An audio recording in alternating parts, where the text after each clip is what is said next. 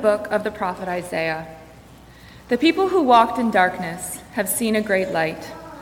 Those who lived in a land of deep darkness, on them light has shone. You have multiplied the nation, you have increased its joy.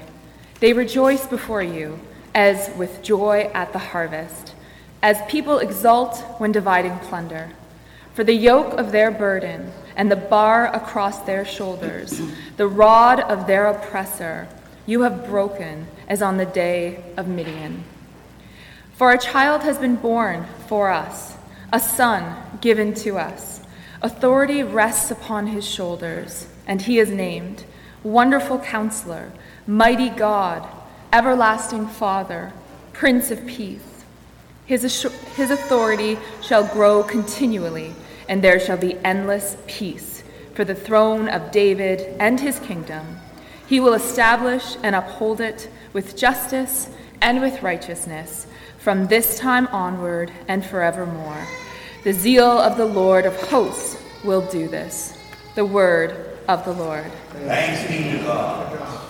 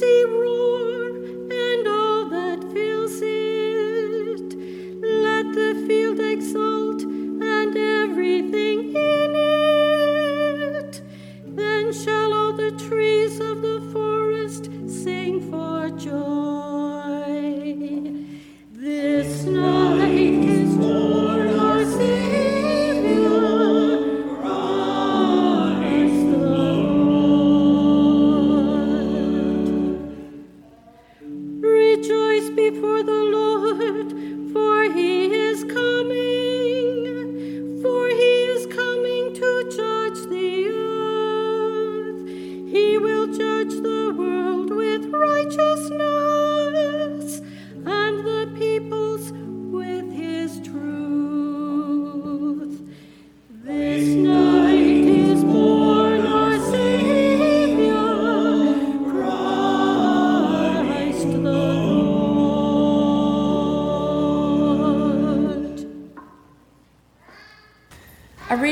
letter of St. Paul to Titus. Beloved, the grace of God has appeared, bringing salvation to all, training us to renounce impiety and worldly passions, and in the present age to live lives that are self controlled, upright, and godly, while we wait for the blessed hope and the manifestation of the glory of our great God and Savior, Jesus Christ. He it is who gave himself for us, that he might redeem us from all iniquity and purify us for himself, a people of his own, who are zealous for good deeds. The word of the Lord. Thanks be to God.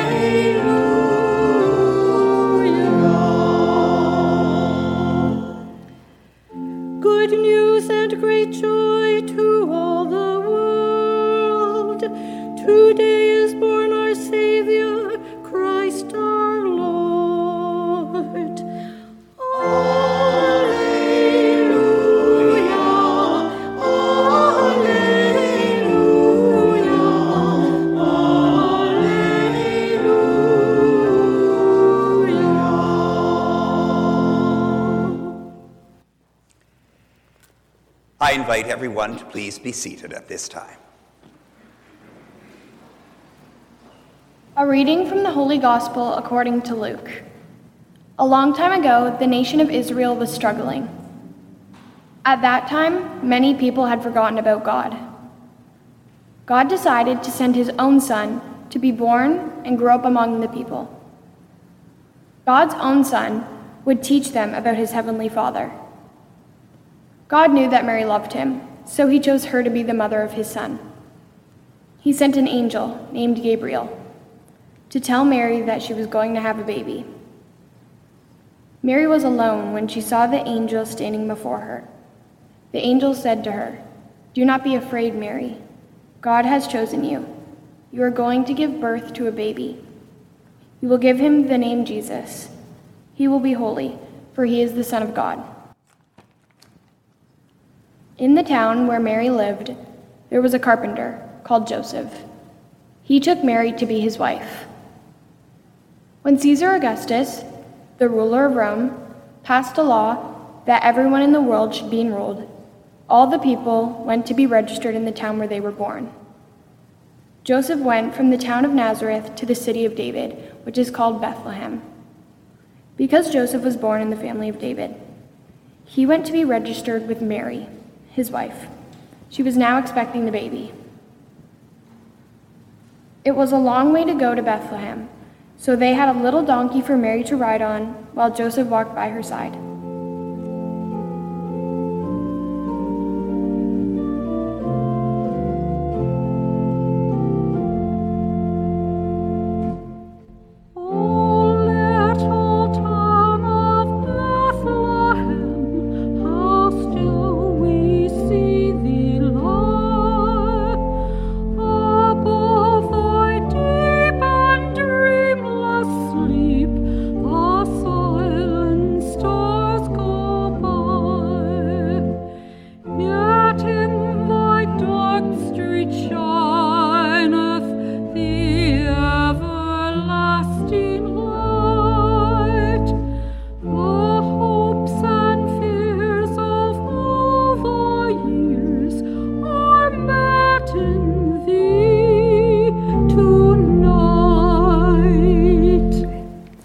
Last, they came to the inn in Bethlehem. They were very tired and needed to rest. Joseph knocked at the door. The door opened, and the innkeeper said, What do you want? Have you a bed for the night, please? asked Joseph. My wife is very tired, for we have come a long way. I am very sorry, said the innkeeper, shaking his head. There is no room for you here. But if you would like to stay in the stable with the animals, you are welcome to rest there. It is warm and dry. Thank you, said Joseph. That will do very well. They followed the innkeeper to the stable. Then in the night, the time came for Mary to have her child, and she gave birth to her son, her firstborn.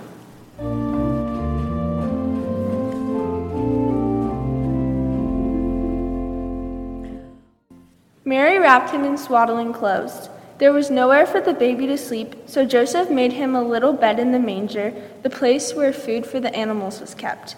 He put warm, dry straw in it, and Mary laid the baby there to rest.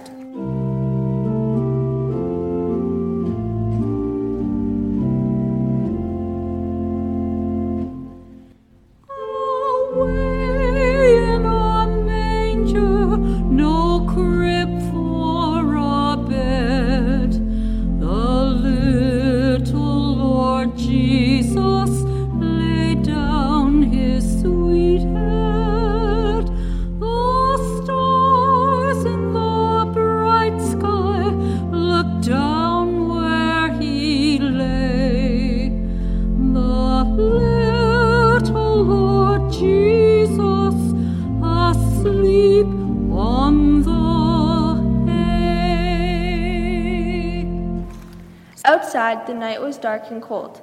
In the fields close to the town, there were shepherds who were looking after their sheep. Suddenly, a great light shone in the sky, and an angel stood in front of them. They were afraid, but the angel said, Do not be afraid.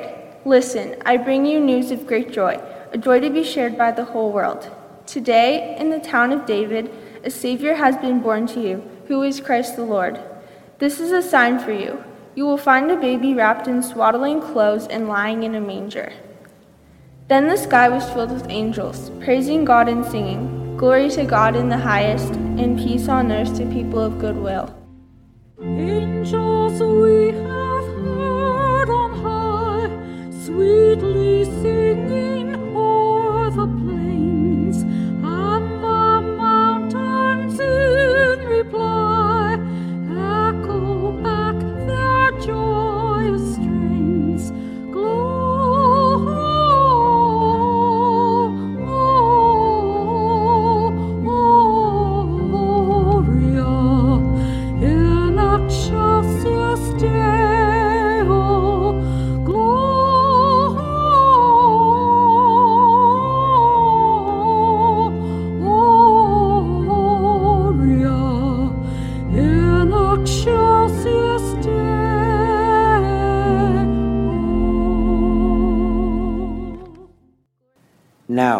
when the angels had left them and gone into heaven, the shepherds said to one another, Let us go now to Bethlehem and see this thing that has happened to which the Lord has made known to us. The shepherds knelt down beside the baby because they knew that he was very special. Mary was glad to have the shepherds come to see her baby, the newborn king. Three wise men from the east had been keeping watch on the stars in the sky. They knew that a great king was to be born. They were waiting for a sign to show where to find him. At last, a bright star showed them the way.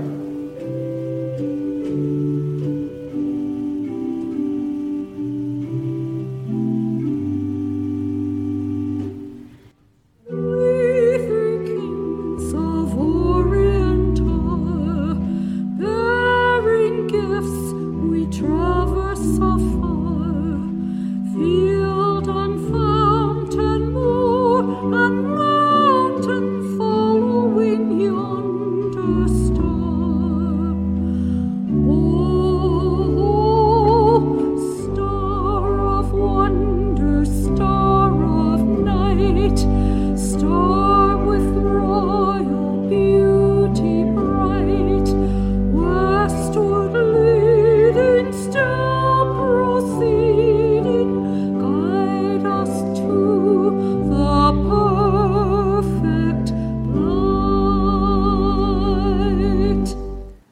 wise men rode across many lands following the star.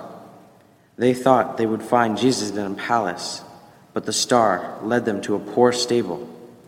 At once, they knew that he was the one they had been seeking. Each wise man brought a present for Jesus. They offered him gifts of gold, frankincense, and myrrh, the gospel of the Lord.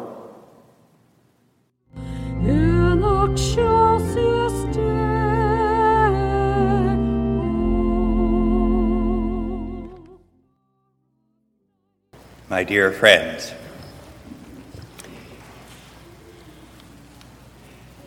we have for many years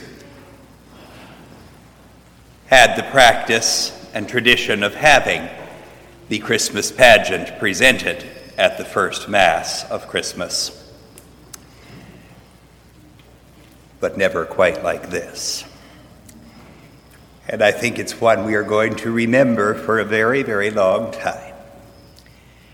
There are absolutely no words with which to give expression of thanks to everyone who organized, mounted, participated in, recorded, and prepared for presentation.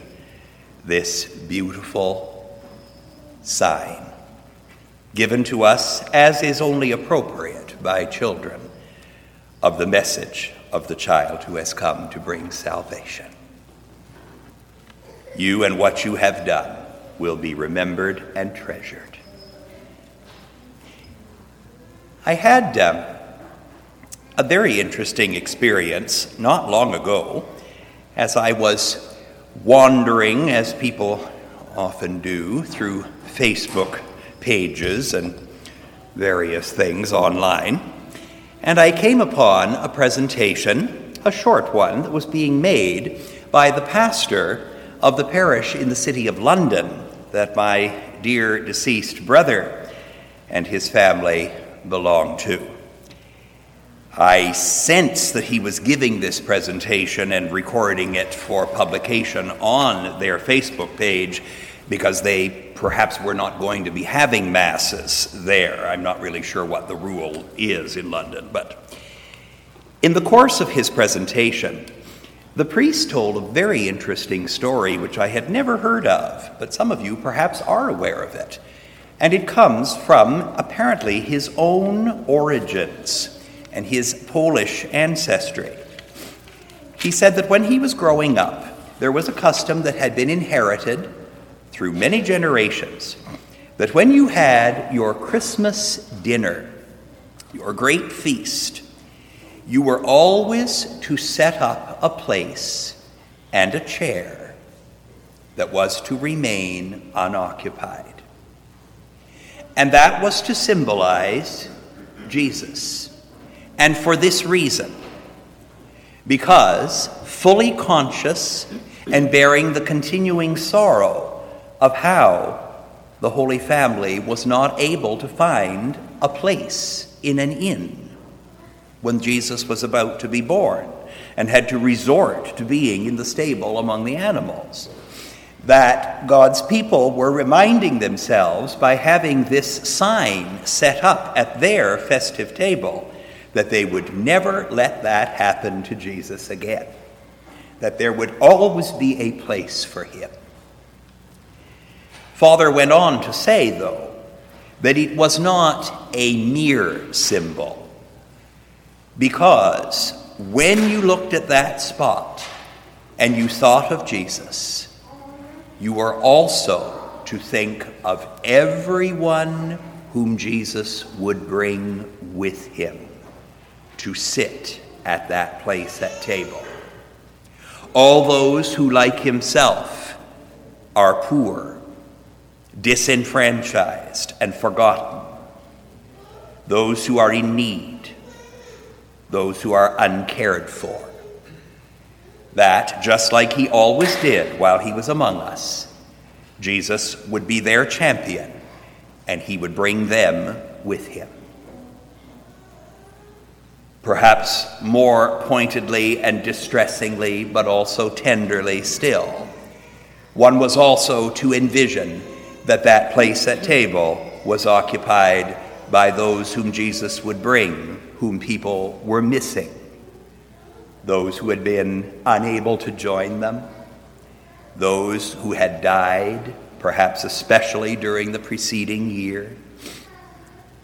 That it was not to be merely a grieving of an empty space, but to picture that Jesus was there. And all of those persons including those loved and lost, were to be considered to be in his embrace at that place at the table. And I really found that story very fascinating. This year, how could it possibly be any more poignant. When so many, if not even all of us, will sit at our tables with all kinds of people missing whom we would have wanted to be there. It would be very possible to lament, sorrow, and grieve, even become angry, discouraged, despairing. But perhaps not if we tried the suggestion of having a place at which we envisioned that Jesus, the one who had himself been ignored and forgotten and excluded, is now welcome, and with him, in his embrace, everyone whom we would want to see there, including those who normally would be and simply can't come together with us because right now we're not able to come together in the way we would want to. I think that's, for me personally, a beautiful way of thinking about how to redeem this Christmas. After all, what is Christmas? It is the festival of the arrival of the Lord. And He doesn't only come sometimes, He doesn't only come when it's a happy year, He doesn't only come when it's convenient. He comes all the time. And He is present with us right now. And in our darkness, we need His powerful light. In fact, perhaps that light will shine more brightly in our darkness than ever. Isn't it true that stars shine most brightly when it's at its darkest outside? So when we experience a darkness inside, in our lives, in our souls, in our homes, in our world, the light of Christ is shining all that much the more brightly if only we will look in the right place and discover Him. That is the prayer, the wish, the joy that we want to share with every one of you for this Christmas time. That you will let Jesus be present because He is, that you will welcome Him, and in Him, everyone else, whether able to be present or not for any reason. And that you will see that He is a light that shines scatters and shatters a darkness, especially the darkest darkness. He will bring a light that we need, and it shall be bright again.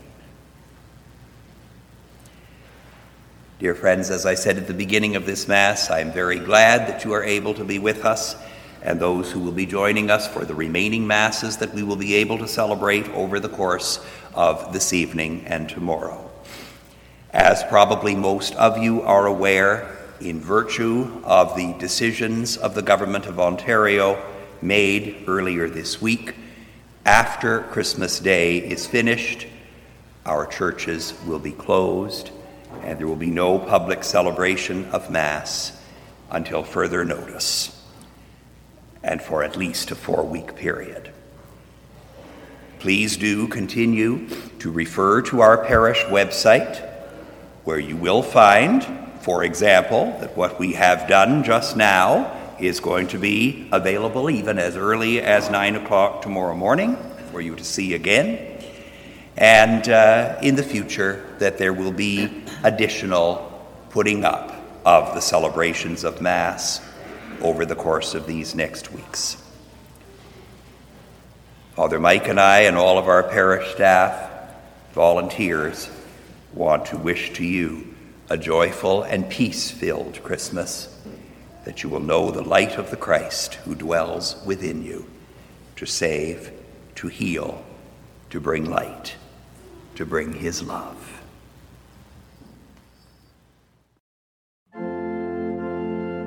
We hope that our podcasts have been inspiring.